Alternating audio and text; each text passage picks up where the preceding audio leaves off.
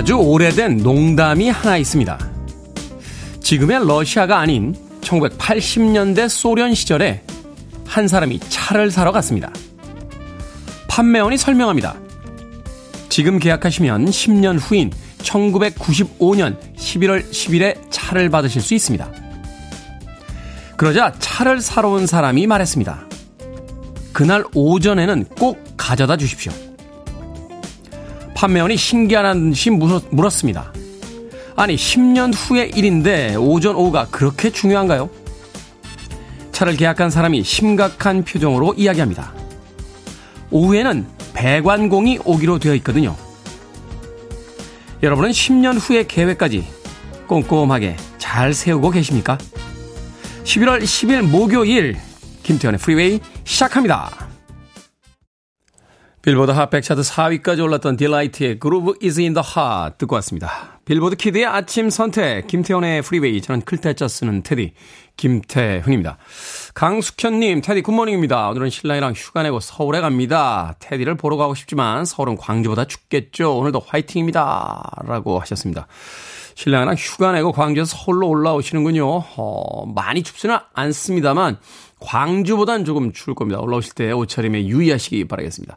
저를 보러 오고 싶다고 하셨는데 저도 오늘 마침 스케줄이 있어서 강숙현님 오늘은 못 볼 것 같습니다. 서로 바쁜 일정이니까 나중에 시간 될 때 만나도록 하죠. 자, 최미라님 대단하네요. 저는 내일 계획도 못 세웠는데 지금부터라도 계획을 좀 세워볼까요? 하셨고요. 김상철님, 10년 후의 계획을 세울 필요 있나요? 가장 중요한 것은 지금 여기죠. 미래일을 당겨서 걱정할 필요가 없습니다. 라고 본인의 인생 철학을 이야기해 주셨습니다. 생각해보니까 그러네요. 10년 후의 계획이 중요한 게 아니라 어제 저녁에 정말 정성을 다해서 쓴 오프닝을 아침부터 버벅거렸으니 뭐 10년 후의 계획이 더 중요하겠습니까?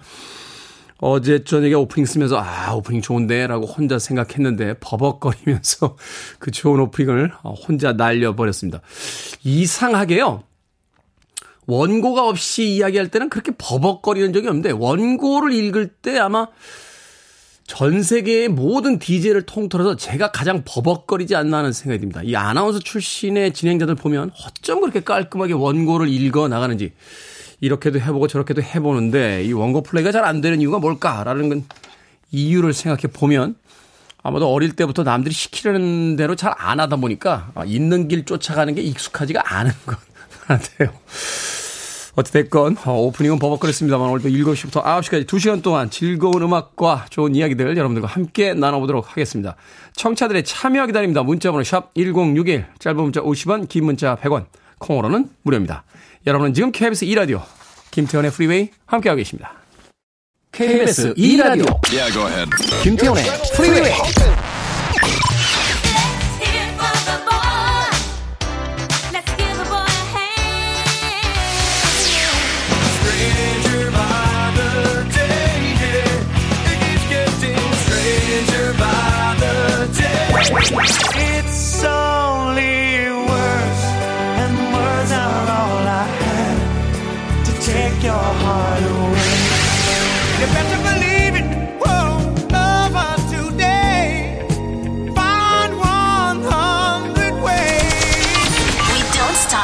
music. 당신과 사랑에 빠졌다고 반복해서 노래하죠. Falling, 르블랑 앤 카의 음악 듣고 왔습니다. Falling in love with you, falling, falling, falling 이라고 계속해서 노래를 하고 있습니다. 자, K7963-293님, 저는 지금 베트남입니다. 시간은 5시 8분입니다. 통근버스 5시 20분에 탑승했습니다. 하셨습니다. 베트남이 우리나라보다 한 2시간 정도 늦죠? 예, 늦 게 가는 걸로 알고 있습니다.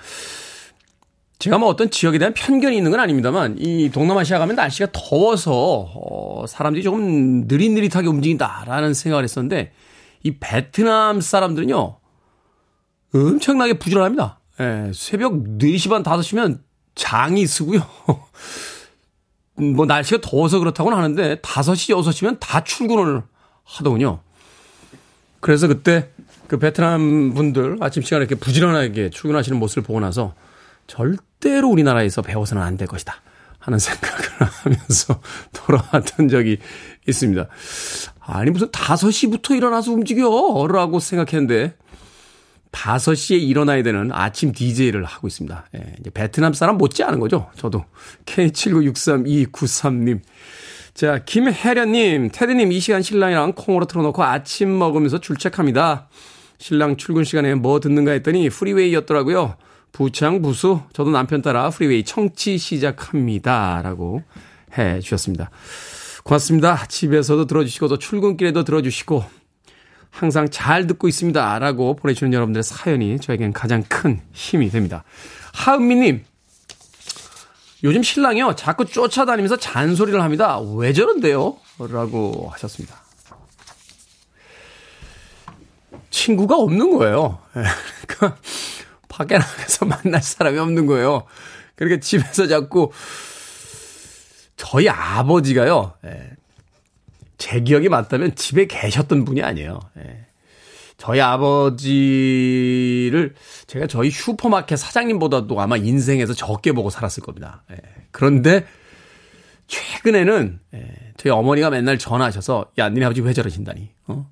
식탁에 앉아가지고 말이다 어?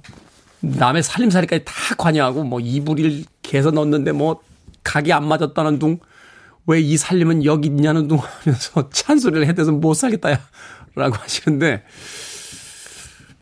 그러신 것 같아요. 예, 최근에 뭐 이렇게 친구분들하고 이렇게 교류가 별로 없으신 것 같다는 생각을 하게 됩니다. 용돈을 조금 넉넉하게 주어 보십시오. 그러면 아마, 아, 누군가 만나러 나가시면서 집안에서 잔소리는 좀 줄지 않을까 하는 생각이 드는군요. 하은미님. 마트 상품권 하나 보내드릴게요. 잔소리 심해지시면 마트로 얼른 어, 도망가시기를 바라겠습니다. 아, 콩으로 오셨는데요. 샵 1061로 다시 한번 이름과 아이디 보내주시면 모바일 쿠폰 보내드립니다. 짧은 문자 50원, 긴 문자 100원입니다. 데니스 윌리암스의 음악으로 갑니다. Let's hear it for the boy.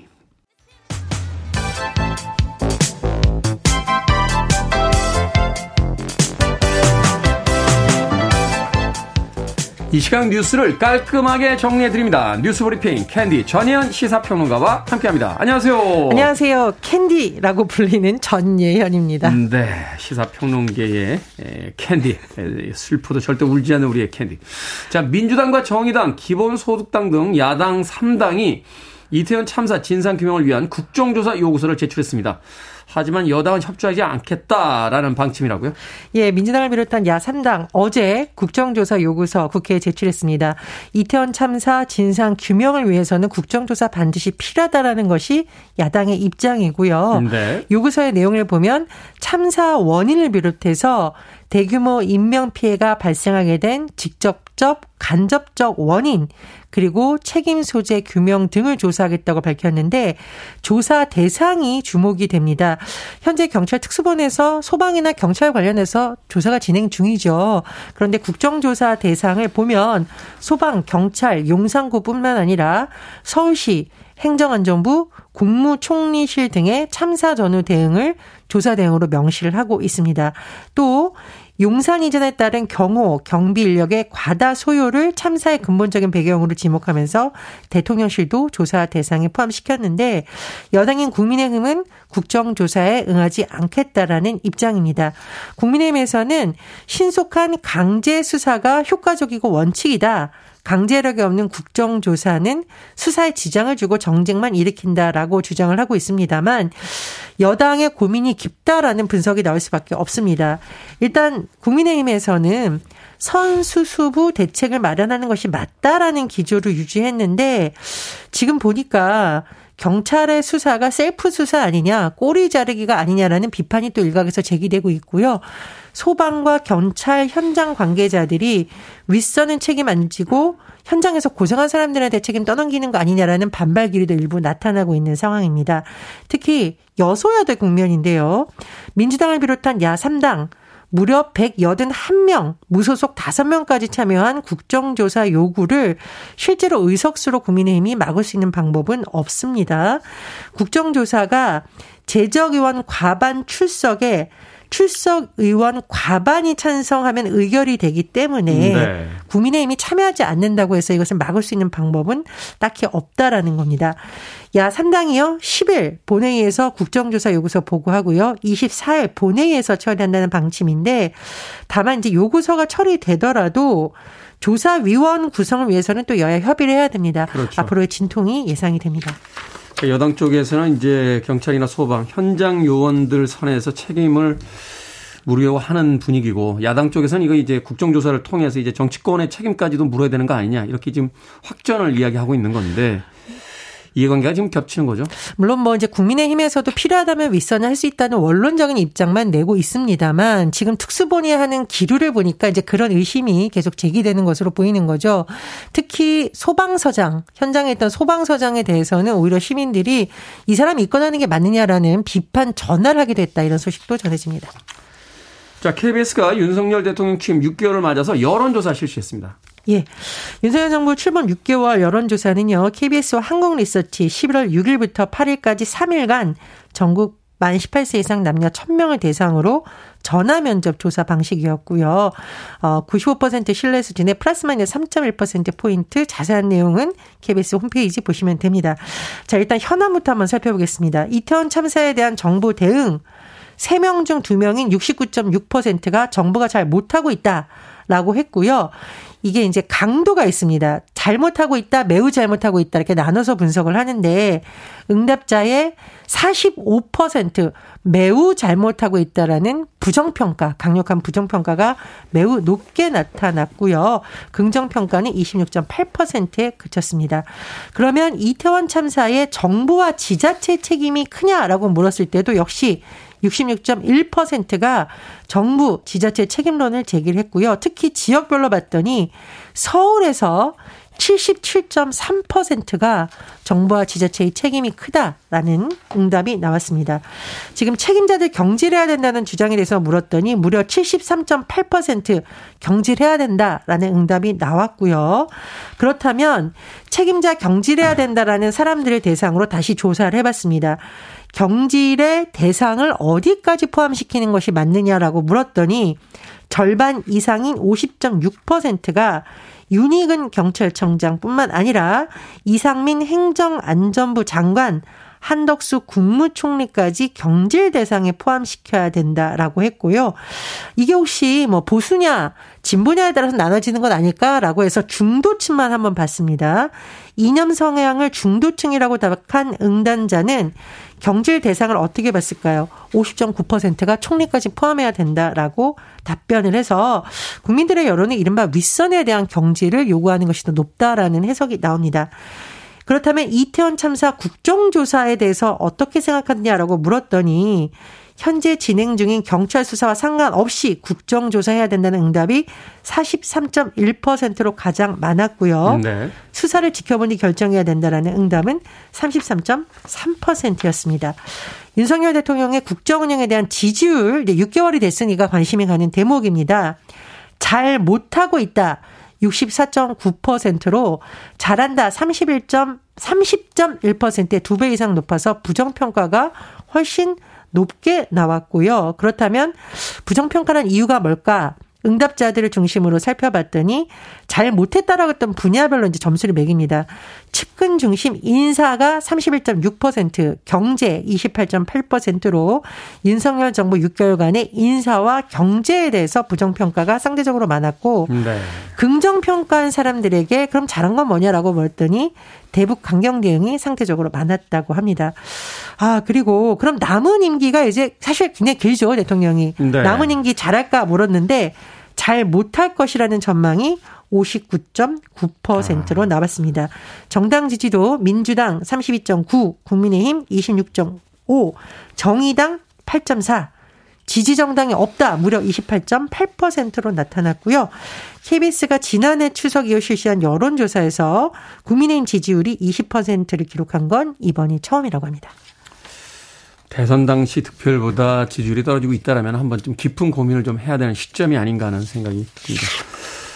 자, 국회의원 주지사 등을 뽑는 미국의 중간 선거 결과 어떻게 나타났습니까? 하원은 예. 뭐 공화당이 장악했다 이런 평가가 있던데요. 간략하게 요약을 해드리면 공화당의 바람이 불 것인가라는데 이 부분에 대한 평가는 애매합니다. 왜냐하면요, 공화당이 4년 만에 하원 다수당을 탈환할 것이 확실해지고 있습니다. 네. 그런데 이 하원이 미국의 경우 입법권과 조사권이 있기 때문에 바이든 정부의 핵심 정책에 제동을 걸 가능성이 높다라고 하지만 상원 같은 경우에는 조금 더 봐야 된다. 오히려 민주당이 굉장히 어려울 것이라는 예상과 달리 접전이라는 지금 분석이 나오고 있습니다. 최종 결과를 봐야겠지만 원래 중간 선거는 여당에게 굉장히 불리하다라는 어, 평가가 많은데 그렇죠. 이번에는 꼭 그렇지만 더 안다라고 음. 합니다. 다만 여야 대결이 워낙 치열해졌기 때문에 이번 선거 이후에 미국에서의 연야 대립은 더 격렬해질 것이라는 분석이 나오고 있습니다. 도널드 트럼프 전 대통령도 뭐 다시 출마를 선언할 음. 것이다. 뭐 이런 이야기도 나오고 있죠. 미국 정치계도 지금 꽤 많이 복잡한 것 같습니다. 자, 오늘의 시사 엉뚱 퀴즈 어떤 문제입니까? 예, 미국 중간 선거 소식 전해드렸습니다. 나이가 들면은요, 선거보다 앉는 거가 편해서 드리는 오늘의 시사 엉뚱 퀴즈 나갑니다. 자, 앉는 자세 중에 양반 다리와 비슷한 이것 자세가 있습니다. 양 다리를 좌우로 교차시켜서 발을 반대편 허벅지 위에 얹는 자세인데 부처님의 좌법으로도 알려져 있고 요가할 때 흔히 앉는 방법 무엇일까요? 1번 본좌, 2번 좌향좌, 3번 가부좌, 4번 휴면 계좌. 정답 아시는 분들은 지금 보내주시면 됩니다. 재미는 오답 포함해서 모두 10분에게 아메리카노 쿠폰 보내드리겠습니다. 양다리를 좌우로 교차시켜 발을 반대편 허벅지 위에 얹는 자세로 부처님의 좌법으로 알려져 있습니다. 이 앉는 방법의 이름은 무엇일까요? 1번 본좌, 2번 좌향좌, 3번 가부좌, 4번 휴먼계좌 되겠습니다. 문자 번호 샵 1061, 짧은 문자 50원, 긴 문자 100원, 콩으로는 무료입니다. 뉴스 브리핑 전혜연 시사평론가와 함께했습니다. 고맙습니다. 감사합니다.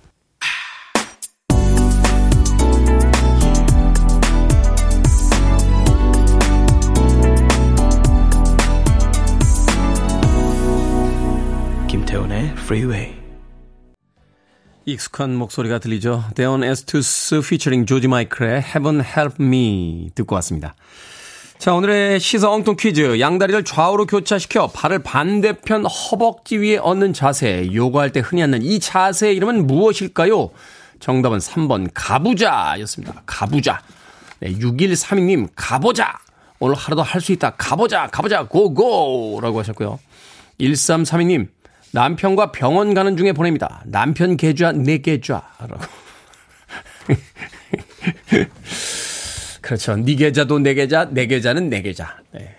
결혼 생활에 아주 진리라고 볼 수 있죠. 네, 결혼 생활의 진리. 남편 계좌, 내 계좌, 아, 내 계좌는 그냥 내 계좌라고 1332님께서 보내주셨습니다. 자, K124006477님, 쌍둥이자. 저는 별자리 쌍둥이자요. 테디는 별자리가 어떻게 되시는지 궁금합니다. 저는 개자리입니다. 개자리. 예, Cancer라고 하죠. 어, 눈이 툭 튀어나와가지고 호기심은 많은데 옆으로 간대요. 예, 삐딱하게 간답니다. 개자리입니다. 자, 8670님, 주말권에 진입하는 목요일 주말 가자 라고 보내주셨습니다. 방금 소개해드린 분들 포함해서 모두 10분에게 아메리카노 쿠폰 보내드립니다. 당첨자 명단은, 어, 명단은 방송이 끝난 후에 김태훈의 프리웨이 홈페이지에서 확인할 수 있습니다. 콩으로 당첨이 되신 분들 방송 중에 이름과 아이디 문자로 알려주시면 모바일 쿠폰 보내드리겠습니다. 문자 번호 어, 샵1061 짧은 문자는 50원 긴 문자는 100원입니다. 자 7640님께서요. 어제 지인 남편에 대한 말도 안 되는 소문을 듣고 다시는 입 밖에 내지 말라고 어, 전화를 끊었습니다. 말이 무섭다는 걸 알고는 있었지만 지인에게 헛소문 이야기 해야 할지 모른 척하고 있어야 할지 고민이 되네요. 라고 하셨습니다. 모른 척 하세요. 에, 세상이 전하는 헛소리들이 너무나 많습니다. 그 소리들을 일일이 다 전할 수도 없거든요. 재미있는 건, 어, 나하고 자주 만나는 사람은 나에 대해서 별 얘기를 안 해요. 예, 근데 나하고 잘 안 만나는 사람들이 돌아다니면서 내 얘기를 하고 다닙니다. 아, 무엇인가 오해와 헛소문이 있을 때 말로 반박해 봐야 아, 별 의미가 없습니다. 살아가면서 자신의 삶으로 증명하는 거죠. 7640님. 너무 심란해 하지 마시길 바라겠습니다. 자, 6080님의 신청곡으로 갑니다. 스웨이저 아파트. Stranger by the Day.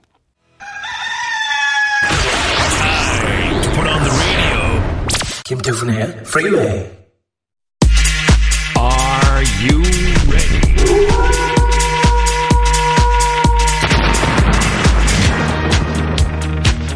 단호함과 명쾌함이 빛나는 시간. 결정은 해드릴게. 신세계 상담소.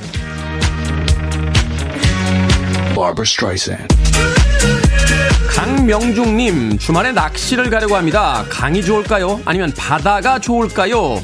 둘 다 풀 세팅이 가능한 강태공입니다 강으로 갑시다. 단촐하게 간단히 혼자 차 타고 가서 조용히 쉬다 오는 강으로 갑시다.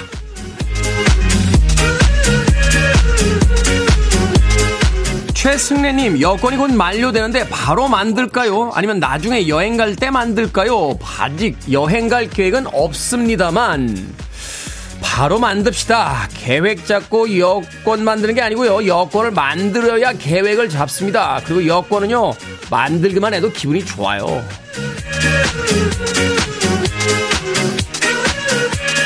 2123님, 경기 용인시에서 충북 청주시로 주 6일 출퇴근하는 직장인입니다. 고속도로를 이용할까요? 아니면 국도를 이용할까요? 고속도로는 통행료가 편도 5천원 발생하지만 20분 단축이 되고요. 부디 현명한 답을 주세요. 편도 5천원이면 왕복 만원이죠. 왕복 만원 내고 그냥 고속도로 탑시다. 출퇴근에 20분씩 총 40분을 더 가야 하면 국도 기름값이나 통행료나 비슷할걸요?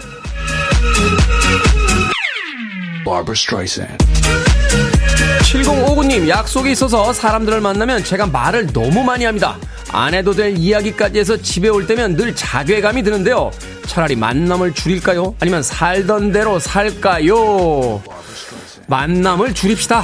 말해놓고 자괴감이 드는 모임이면 꼭 안 가도 되는 모임이에요.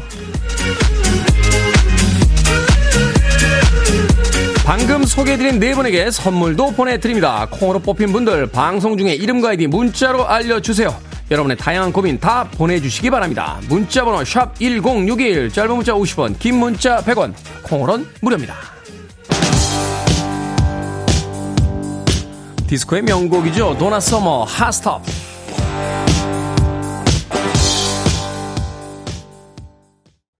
You're listening to one of the best radio stations around. You're listening to 김태훈의 Freeway.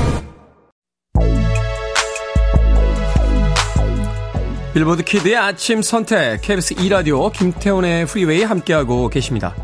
1부 끝곡은 0591님께서 신청하신 티미티의 One More Try 듣습니다. 전 잠시 후 2부에서 뵙겠습니다.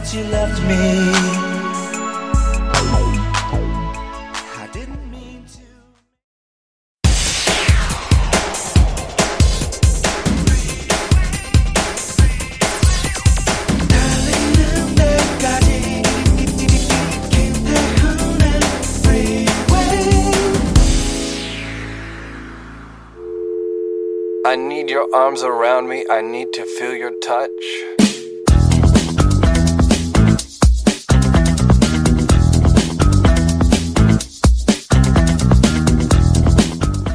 이스라엘 사람들이 조기 교육에서 가르치는 말에 대한 7계명.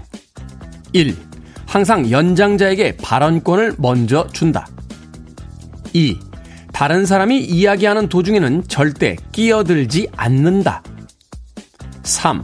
말하기 전에 충분히 생각한다. 4.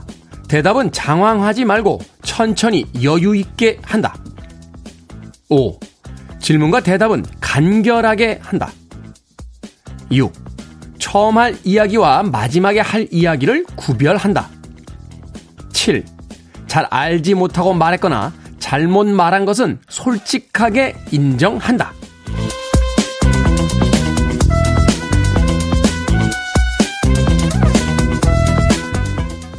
뭐든 읽어주는 남자. 오늘은 청취자 정민수 님이 보내주신 이스라엘 사람들이 조기 교육에서 가르치는 말에 대한 7계명을 읽어드렸습니다. 대화를 잘하기 위해서는 말 잘하는 것만큼이나 잘 듣는 게 중요하죠. 상대방의 이야기를 끝까지 들은 다음에 이야기하고요. 내 관심사만 일방적으로 말하고 있는 건 아닌지 살필 줄도 알아야 합니다. 또 실언을 했을 때는 잘못을 인정하고요. 바로잡는 용기도 필요하겠죠. 어렸을 때야 부모님과 선생님에게 혼나면서 자연스럽게 배울 기회가 많았지만요.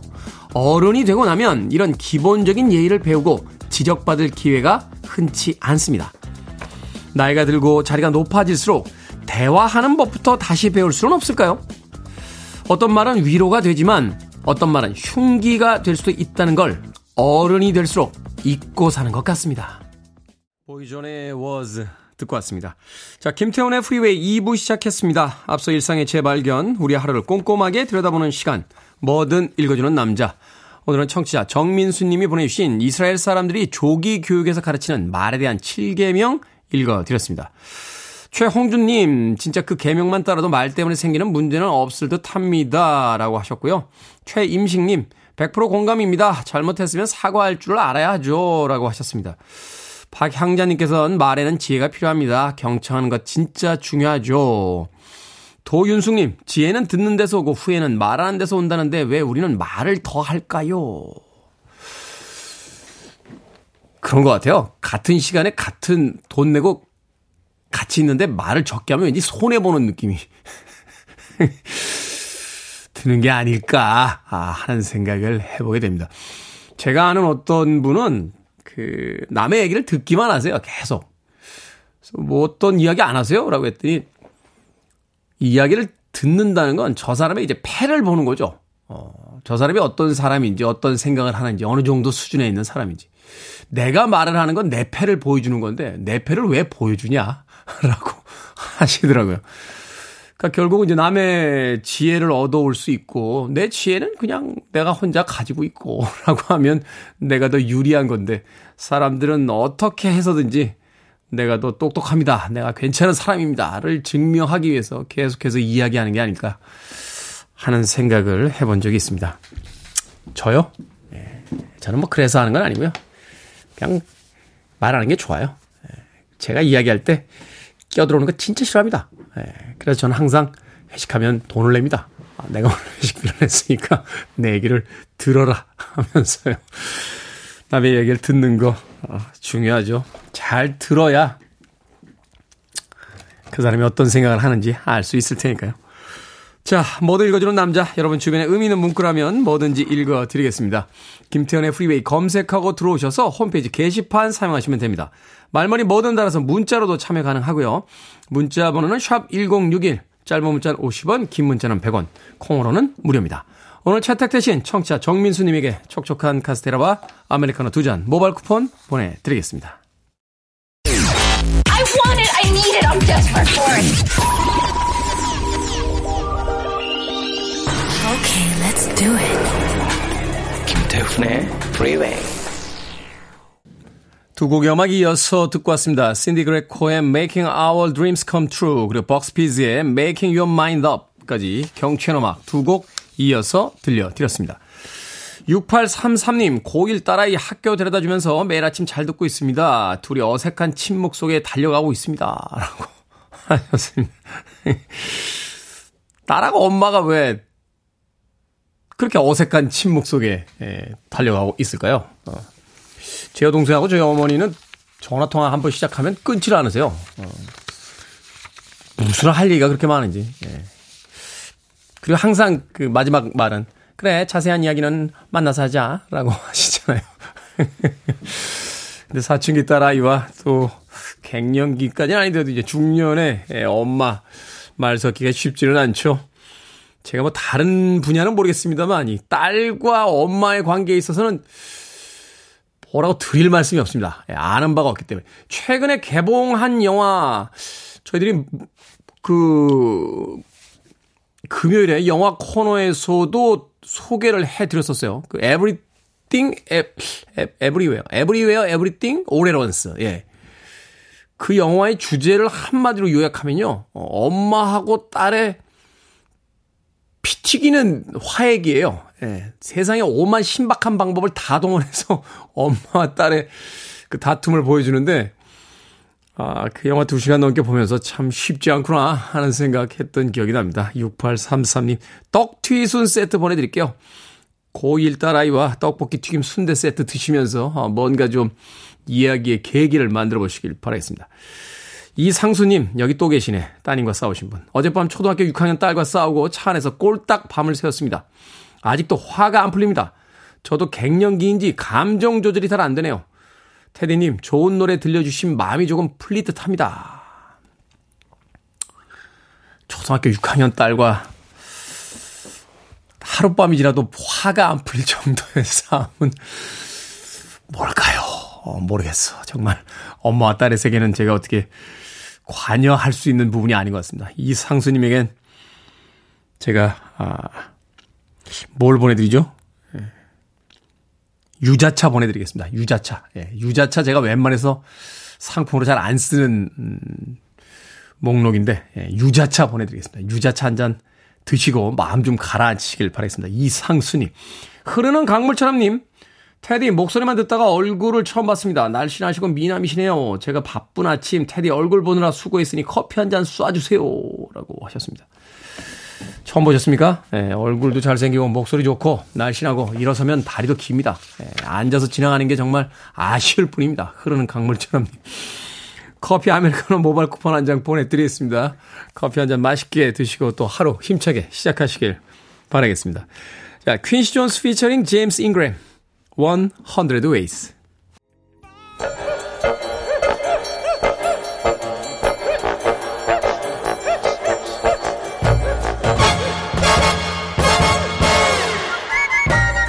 온라인 세상 속 촌철살인 해악과 위트가 돋보이는 댓글들을 골라봤습니다. 댓글로 본 세상.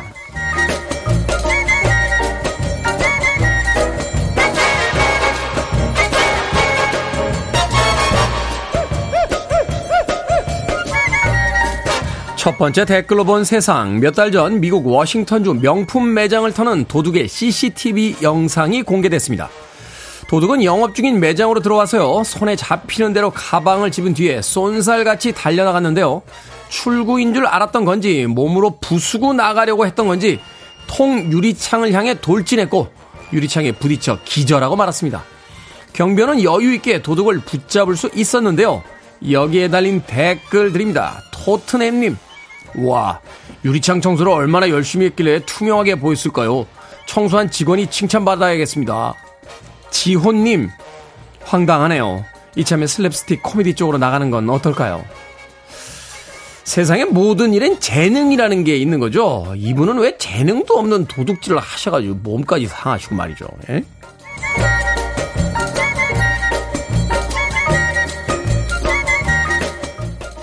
두 번째 댓글로 본 세상 배우 이정재가 스타워즈 세계관의 새로운 이야기를 담은 시리즈 촬영에 합류했습니다. 아직 어떤 배역을 맡았는지는 공개되지 않았는데요. 시리즈는 스타워즈 에피소드 1 보이지 않는 위험의 100년 전 이야기로 은하계의 비밀과 dark side의 기원을 다룰 거라는군요. 여기에 달린 댓글 드립니다. 무지님, 드디어 우리나라에도 스타워즈 붐이 일어나는 건가요? 그동안 공감할 사람이 없어서 혼자 외로웠거든요. 로라님, 와, 캐스팅 목록을 보면서도 안 믿기네요. 신기해요. 앞으로는 이런 일들이 더 당연해지겠죠. 21세기의 대한민국 참 대단하다는 생각이 듭니다. 이제 누구나 한국을 알고 K컬처를 즐기니까요. 음, 봉준호 감독도 아카데미 상을 받았고 이정재 배우도 이제 스타워즈에 출연을 하고 이제 저만 미국 라디오에 진출하면 되는데 영어가 안 되네, 영어가. 턴 록입니다. 펑키 콜드 메디나.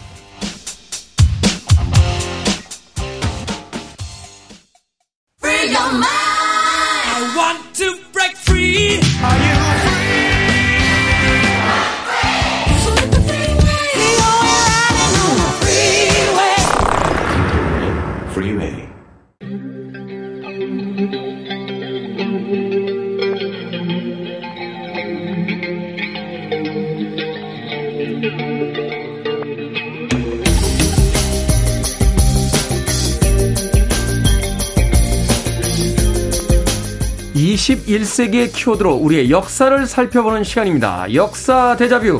오늘도 공간 역사 연구소 박광일 소장님 나오셨습니다. 안녕하세요. 안녕하세요. 자, 최근에 참 안타까운 뉴스 많이 들리고 있는데 사건 그 자체도 문제지만 이제 사건을 대하는 뭐 정치인들의 태도와 대처 능력도 이제 논란이 되고 있습니다. 재난과 위기 상황에 현명하게 대처하는 법. 역사 속에서도 배울 점이 있을까요? 네, 어, 역사 속에서 그 참고할 만한 부분이 있을 것 같은데요. 네. 어, 정근대 역사에서 사실은 위기다라고 하는 부분들은 아마 전쟁과 더불어서 자연재해가 가장 클 것 같습니다. 자연재해. 네, 그런데 이러한 위기에 빠졌을 때 누군가는 명분 또 누군가는 그 위기를 극복하기 위해서 최선을 다하고 때로는 이제 목숨을 걸기도 하는데요. 네. 어떤 면에서 이제 전쟁에서 승리를 거둔 장수에 비견할 만한 그런 인물들입니다. 그런데 그런 인물들이 생각보다 널리 알려지지 않아서 그 내용을 살펴보려고 하는데요. 네. 어, 대표적인 인물로는 어, 최석정, 그다음에 이제 성익이라는 두 분이 있습니다. 최석정과 성희. 네네. 어, 먼저 이제 최석정이라는 분에 대해서 좀 살펴보려고 하는데, 이제 숙종 때 기근을 극복하는데 굉장히 큰 역할을 했던 분입니다. 네. 널리 알려진 것처럼 조선시대 기근 중에서 이제 대기근으로 부르는 게 몇 개 있는데, 가장 널리 알려진 것이 현종년간에 있었던 경신대기근. 경신대기근. 네, 그래서 2년 동안 어 100만 명 정도가 굶주림 또는 질병으로 사망했다 라고 엄청-? 알려져 있습니다. 당시 인구 숫자로 얘기하면 이거 엄청난 거잖아요. 그렇죠. 한 6분의 1, 7분의 1 정도로 보여지는데요. 그런데 이제 이와 함께 널리 알려지지 않았지만 또 하나의 큰 기근이 이제 숙종 때 을병 대기근입니다. 네. 어, 1695년 을해년, 어, 1696년 병자전을 가리켜서 이제 을병이라고 얘기를 하지만 실제로 기근이 3년 정도 더 이어져서 1699년 김효년까지 5년 동안의 기근을 가리키는데 대략 한 5년 동안 140만 명 정도가 목숨을 잃었습니다. 엄청나네요. 네, 그래서 당시 이제 실록 기록으로 놓고 보면 인구의 한 4분의 1에서 5분의 1. 그 다음에 지금 우리가 추정하기로는 한 8분의 1에서 10분의 1 정도의 인구가 죽음에 이른 것으로 보여지는데요. 그러니까 지금 우리나라 인구 숫자로 얘기하면 뭐 200만에서 400만 명까지도 사망을 했다는 이야기잖아요. 그렇습니다.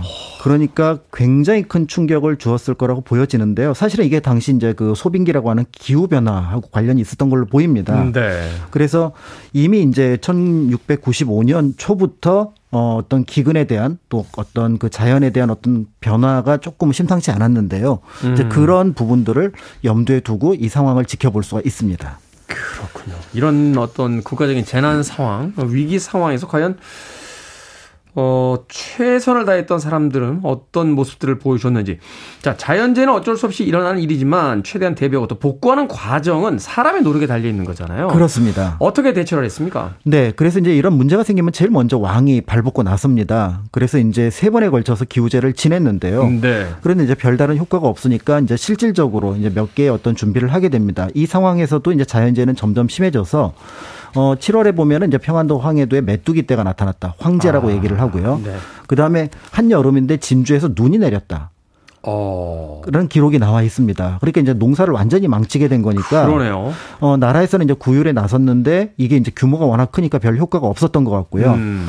그래서 그 다음에 다음 다음 해가 되는 1697년에는 이제 경기도 광주의 백성 수백 명이 이제 궁궐 밖에까지 와서 울부짖는 겁니다. 우리 굶어서 죽겠습니다. 네. 그러니까 이제 나라에서 급하니까 나라를 어 서울을 지키는 군인이었던 이제 수어사 어의 한양 창고를 이제 이용을 해서 그들에게 이제 곡식을 배분하려고 했는데 여기도 곡식이 군량미도 비어 있었던 거예요. 음. 그러니까 결국 이제 백성들이 쌀을 받지 못해서 난동을 부리게 되면서 이제 광주 부윤까지 이제 처벌을 당하게 되고요. 네. 어, 민심은 이제 더욱 흉흉해져서 사람이 사람을 잡아먹는 병고. 이런 것들이 일어났다라고 얘기를 하게 되니까 결국 이제 정부에서는 여태까지 꺼내지 않았던 마지막 카드 청나라의 곡식을 빌리러 가자. 그래서 곡식을 청한, 청한다라는 의미로 청곡 논의가 이루어지게 됩니다. 똑같은 얘기가 될 수는 없겠습니다만 이제 IMF가 되는 거군요. 구제금융이군요. 그렇습니다. 저, 쪽에 이제 저 부탁을 해야 되는. 네네. 그러니까 이제 이 말씀하셨던 것처럼 굉장히 수치스러운 일로 여겨졌고 그래서 1697년에 이제 이 일을 누가 맡기로 해야 될 건가라고 네. 했는데 당시 이제 어 대외 교섭에 뛰어났던 최석정을 그 역할에 맡기게 되고요. 음. 결국 이제 최석정은 자신의 역할을 충실히 하게 되면서 일을 성사시킵니다. 어, 당시 이제 청해 강의제가 있었던 시기인데 조선의 요청을 받자마자 이제 흔쾌히 원조를 결정하게 되는데요. 네. 뭐 공식적으로는 이제 뭐 백성이 살 방도가 없어서 측은하다. 그래서 이제 이 무역을 허락한다.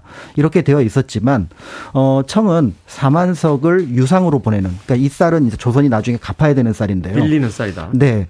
그런데 1만석은 황제가 직접 하사하는 무상으로 지급을 하게 되면서 유무상 5만석의 쌀을 청나라로부터 어 지원을 받게 되는 거죠.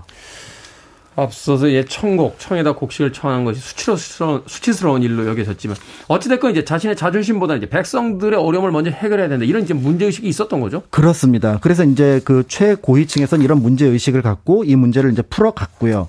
실제로 이제 청은 이부시랑 토대 아, 도대라고 하는 인물을 보내서 110척의 쌀을 음. 싣고 와서 이제 조선에 도착을 하게 되고요. 이 오만석으로 이제 급한 조선의 상황을 안정시키는데 이제 어 역할을 하게 됩니다. 그래서 네. 기록에 따르면 양반부터 노비까지 노인부터 아이까지 이 쌀을 받았다. 이렇게 기록이 되어 있는데요. 여기까지 끝났으면 그냥 단순한 하나의 어떤 원조 문제로 끝났을 텐데 여기에 정치 문제가 발생을 합니다. 음. 바로 최석정에 대해서 탄핵 논의가 일어난 겁니다. 아니 총나라가 쌀 받아왔는데 왜? 그러니까 이게 지금으로 볼 때도 납득하기 어려운 부분이 있는데 어 1697년이 병자호란이 끝난 지 딱 60년이 되는 정축년입니다. 네. 그러니까 60년 전 치욕을 잃고 어떻게 청나라에 가서 곡식을 빌려올 수 있느냐. 이거는 나라의 치욕이다. 임금이 가라고 했잖아요. 그렇죠. 가라고 했음에도. 그러니까 이제 결국은 임금을 공격할 수 없으니까 최석정을 집중적으로 공격을 하게 되는데 정적으로 공격을 하는 거예요. 네, 그 이유가 참 뭐 지금 봐도 조금 낯뜨거운 부분들이 많이 있는데요. 예를 들어 쌀을 사는데 은화를 많이 써서 나라의 재물에 손실을 입혔다. 그 다음에 어떻게 오랑캐 쌀을 받아먹을 수 있느냐. 이거는 춘추대의에 어긋난다. 심지어는 이제 약간 그 모함에 섞인 말도 돌았는데요. 청에서 받은 쌀이 썩었다. 먹을 수가 없는 쌀이다.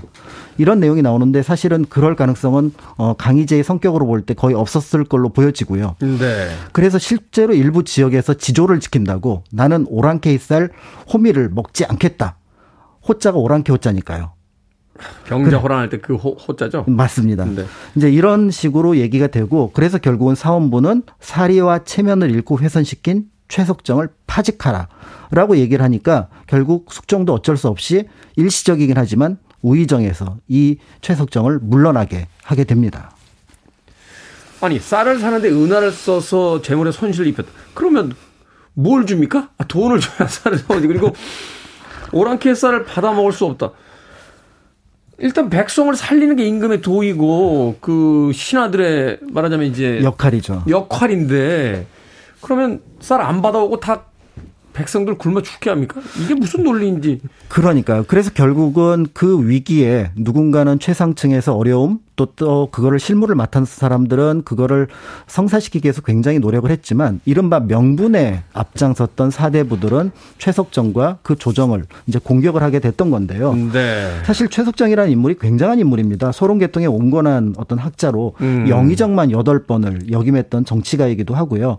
그다음에 어떤 면에서 보면 명분에 가장 앞장섰던 인물이기도 해서 단정 보기에도 앞장섰던 인물입니다. 숙종 때 단종이 이제 복권이 되거든요. 네. 그리고 무엇보다도 수학 천문학 그다음에 서양의 학문에도 능했던 당대 굉장히 탁월했던 엘리트 관료였는데 그런 어떤 엘리트 관료의 활동조차도 사실은 이제 사대부들에게 볼 때는 아니 명분을 잃었다라고 해서 비판을 받았던 어이없는 일이 벌어졌고요. 다만 이제 숙종은 일시적으로 물러나게 했지만 최석정을 계속 이후에도 중용을 하게 됩니다. 백성들이 굶어 죽어가고 있는데 명분 이야기하는 사대부의 이야기가 옛날 일 같지 않습니다. 음악 하나 듣고 와서 계속해서 이야기 나눠보도록 하겠습니다. 샴푸입니다. 트러블.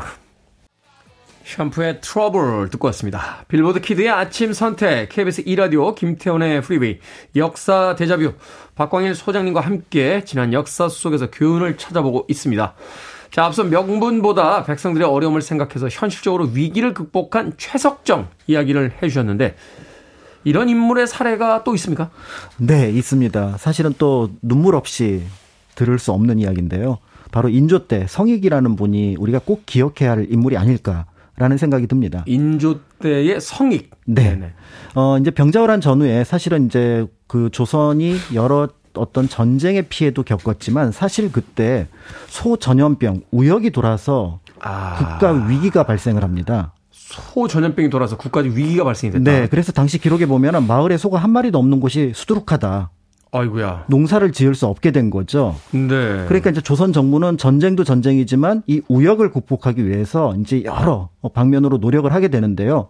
이제 제주도, 그다음에 이제 대마도에서 소를 들여오는 계획도 세웠지만 제주도에도 우역이 퍼지게 되면서 제주도 소가 전멸을 하는 음. 상황에 이르게 되고요. 대마도는 사실은 소가 많지도 않고 그다음에 교섭도 제대로 이루어지지 않아서 네. 결국은 다른 방법을 선택을 하게 되는데 문제는 가장 어떻게 보면은 넓은 영역을 차지하고 있던 청은 지금 전쟁이 막 끝났고 거기도 소를 필요로 하는 상황이라 거기에서는 소를 구하기 어렵다고 판단을 했습니다. 네. 그래서 조선소와 가장 비슷한 소를 기르고 있는 몽골에 가서 몽골.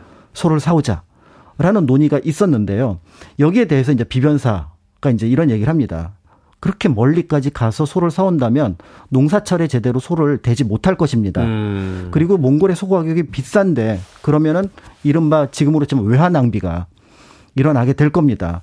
라고 얘기를 했던 거죠. 네. 그렇지만 이제 당시 상황이 워낙 급하니까 결국은 이제 논의 끝에 무관 출신이었던 성익을 중심으로 역관 몇 명이 중심이 돼서 이른바 소를 구하기 위한 원정대가 이제 구성이 되는데요.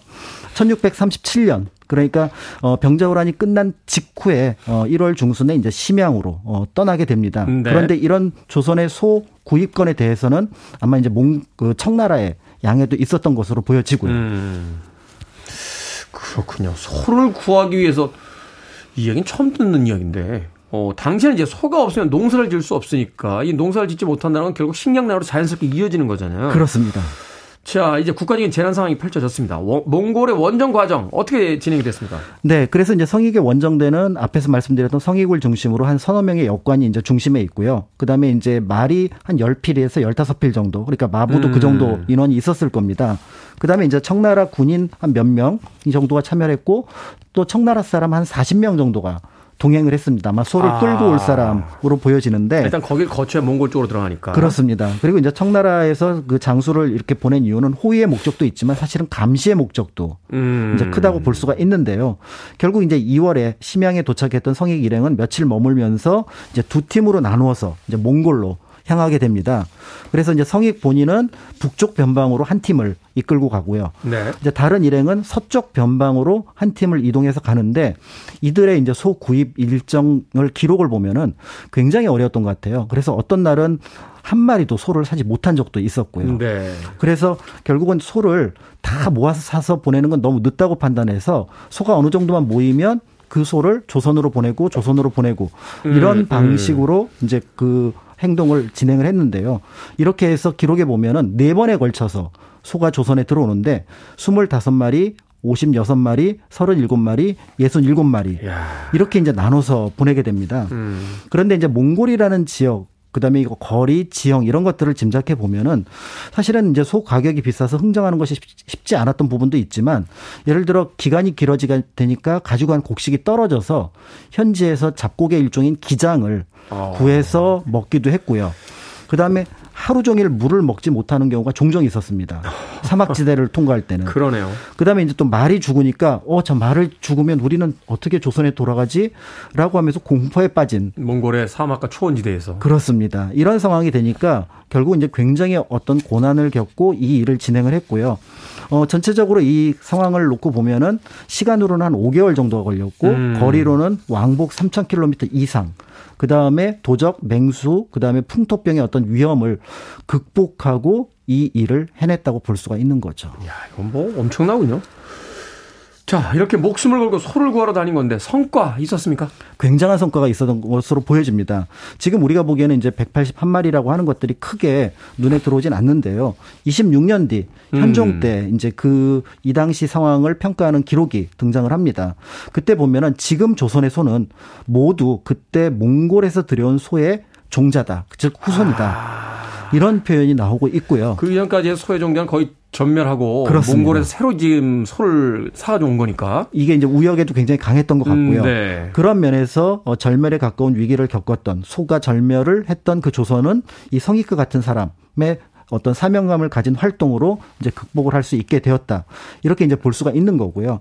사실은 앞에 이제 최석정, 그 다음에 뒤에 이제 성익 이런 얘기를 통해서 볼 때 보통 이제 위기가 일어나고 해결되는 과정에서 당연히 이제 위정자, 통치자는 중요한 역할을 하게 됩니다. 네. 그런데 조금 더 살펴보면 사실은 자신의 자리에서 최선을 다하는 사람이 있었다라는 것을 짐작해 볼 수가 있고요. 원래 자신이 이제 임무를 다한 거죠. 그렇습니다. 그런 면에서 그 위기의 시기에 그 사람에게 권한을 갖고 그다음에 그 사람이 제대로 역할을 할 수 있도록 도와주는 것이 정치인 또는 어떤 통치자의 역할이 아닐까 이런 생각들을 이 역사 속에서 좀 짐작해 볼 수 있습니다. 많은 걸 생각하게 하는군요. 자, 역사 대자뷰. 오늘은 조선시대 위기관리에 대해서 공간역사연구소 박광일 소장님과 이야기 나눠봤습니다. 고맙습니다. 감사합니다.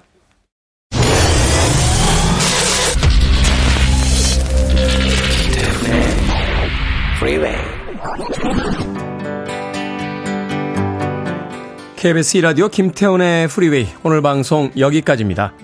오늘 끝곡은 조필숙님께서 신청하신 페이퍼레이스의 Love Song 듣습니다. 편안한 하루 보내십시오. 전 내일 아침 7시에 돌아옵니다. 고맙습니다.